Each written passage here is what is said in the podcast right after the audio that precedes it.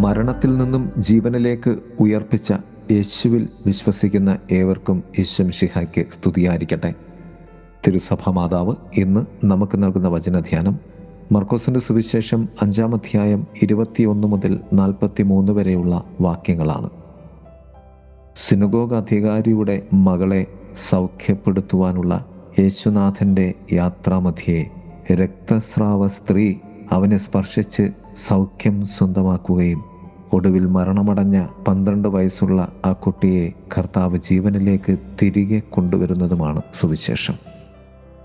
ധ്യാനം സൗഖ്യത്തിന്റെ യാത്ര. നാല് സത്യങ്ങളാണ് സൗഖ്യ യാത്രയുടെ നിദാനമായി നമുക്ക് പങ്കുവയ്ക്കുവാനാകുന്നത്. ഒന്ന് ക്രിസ്തുവിന്റെ യാത്രകളെല്ലാം തന്നെ സൗഖ്യത്തിന്റെ യാത്രകളായിരുന്നു. രണ്ട് ക്രിസ്തുവിലേക്കുള്ള യാത്രയ്ക്കും ക്രിസ്തുവിന്റെ നമ്മിലേക്കുള്ള യാത്രയ്ക്കും ഒരർത്ഥമേ ഉള്ളൂ സൗഖ്യം. മൂന്ന് നമുക്ക് രക്ഷ നൽകുവാൻ വന്ന രക്ഷകന്റെ രക്ഷാദൗത്യത്തിന്റെ ഏറ്റവും വലിയ ദൗത്യമായാണ് സൗഖ്യത്തെ വചനം അവതരിപ്പിക്കുന്നത്. നാല് സൗഖ്യത്തിന്റെ പൂർണത പുനർജീവിതമാണ് അഥവാ പുനർജീവനാണ്. ക്രിസ്തു ദൗത്യത്തിന്റെ അഞ്ചു തലങ്ങൾ ഒന്ന് ദൈവരാജ്യം പ്രഘോഷിക്കുക രണ്ട് വചനം പഠിപ്പിക്കുക മൂന്ന് പാപം മോചിപ്പിക്കുക നാല് സൗഖ്യം നൽകുക അഞ്ച് സാക്ഷ്യത്തിനായി അയക്കുക എന്നിവയായിരുന്നു.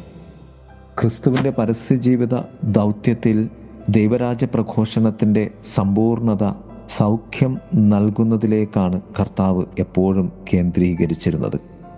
കർത്താവ് ചോദിച്ചു സൗഖ്യപ്പെടണമെന്ന് നിനക്ക് ആഗ്രഹമില്ലേ? സൗഖ്യപ്പെട്ടവനോട് കർത്താവ് പറഞ്ഞു നിന്റെ വിശ്വാസം നിന്നെ രക്ഷിച്ചിരിക്കുന്നു എന്ന്. പന്ത്രണ്ട് വയസ്സുള്ള രോഗാതുരയായ സിനഗോഗ് അധികാരിയുടെ മകളും പന്ത്രണ്ട് വർഷമായി രക്തസ്രാവം ബാധിച്ചിരുന്ന സ്ത്രീയും യേശുവിന്റെ സൗഖ്യ യാത്രയുടെ രണ്ട് വശങ്ങളാണ് ഇന്നത്തെ സുവിശേഷത്തിൽ. പന്ത്രണ്ട് വയസ്സുള്ള പെൺകുട്ടിയെ സൗഖ്യപ്പെടുത്തുവാൻ അവളുടെ വീട്ടിലേക്ക് യാത്ര ചെയ്യുന്ന ക്രിസ്തുവും പന്ത്രണ്ട് വർഷമായി രോഗിയായിരുന്നവൾ ക്രിസ്തുവിന്റെ അടുക്കലേക്ക് യാത്ര ചെയ്യുന്ന വ്യക്തി വ്യക്തിബോധ്യത്തിന്റെ വിശ്വാസ സമർപ്പണവുമാണ് സുവിശേഷ നിദാനം. രണ്ടുപേരും ഒരുപോലെ ക്രിസ്ത്വാനുഭവം സ്വന്തമാക്കുന്നു. അവർ കടന്നു വരുന്നത് രക്ഷയ്ക്കരികിലേക്കാണ്. ക്രിസ്തുനാമത്തിൽ നാം നടത്തുന്ന ക്രിസ്തു അന്വേഷണ യാത്രകളിലൊക്കെയും ക്രിസ്തു കണ്ടുമുട്ടലുകൾ സുനിശ്ചിതമാണ്. പ്രധാനമായും നിഴലിച്ചു നിൽക്കുന്ന യാഥാർത്ഥ്യം ക്രിസ്തു ഇല്ലാത്ത സൗഖ്യ പരിശ്രമങ്ങളൊക്കെയും പരാജയങ്ങളാണ് എന്നതാണ്. രണ്ടു കാര്യങ്ങളാണ് ഇവിടെ പ്രത്യേകമായി വിവക്ഷിക്കുന്നത്.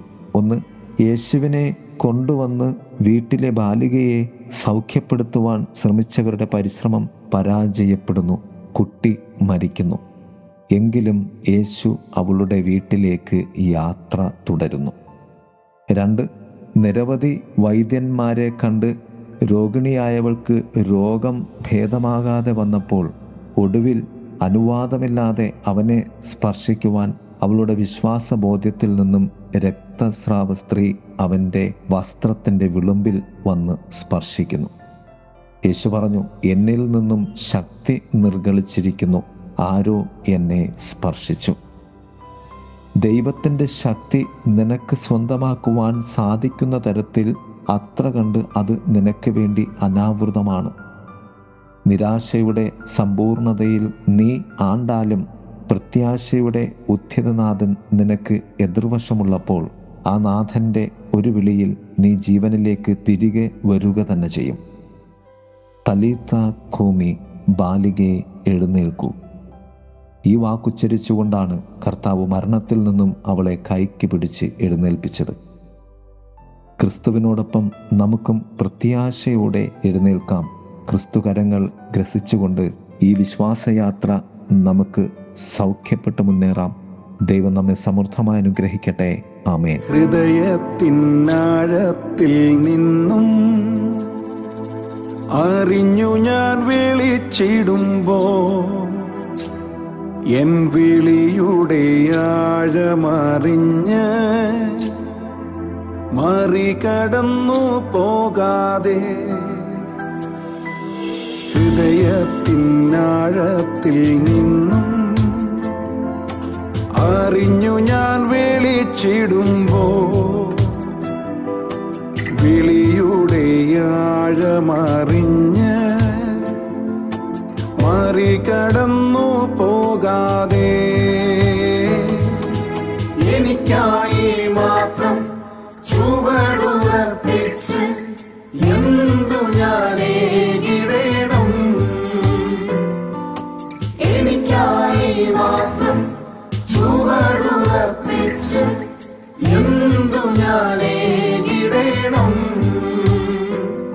ആ വാക്കിനാലേകിയ വിടുതലാണേ. ആ വാക്കിനാലേകിയ വിടുതലാണ്. ഹാലേലൂയ.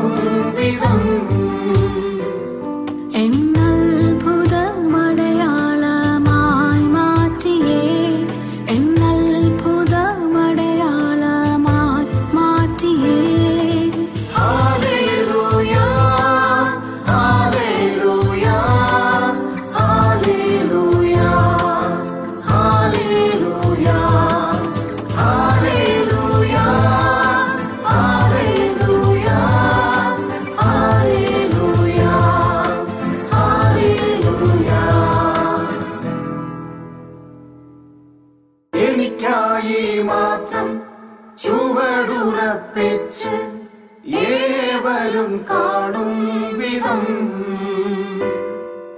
എനിക്കായി മാത്രം ചുവടുറപ്പിച്ച് ഏവരും കാണും വിധം.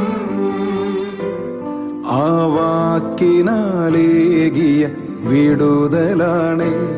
ആ വാക്കിനാലേകിയ വിടുതലാണേ.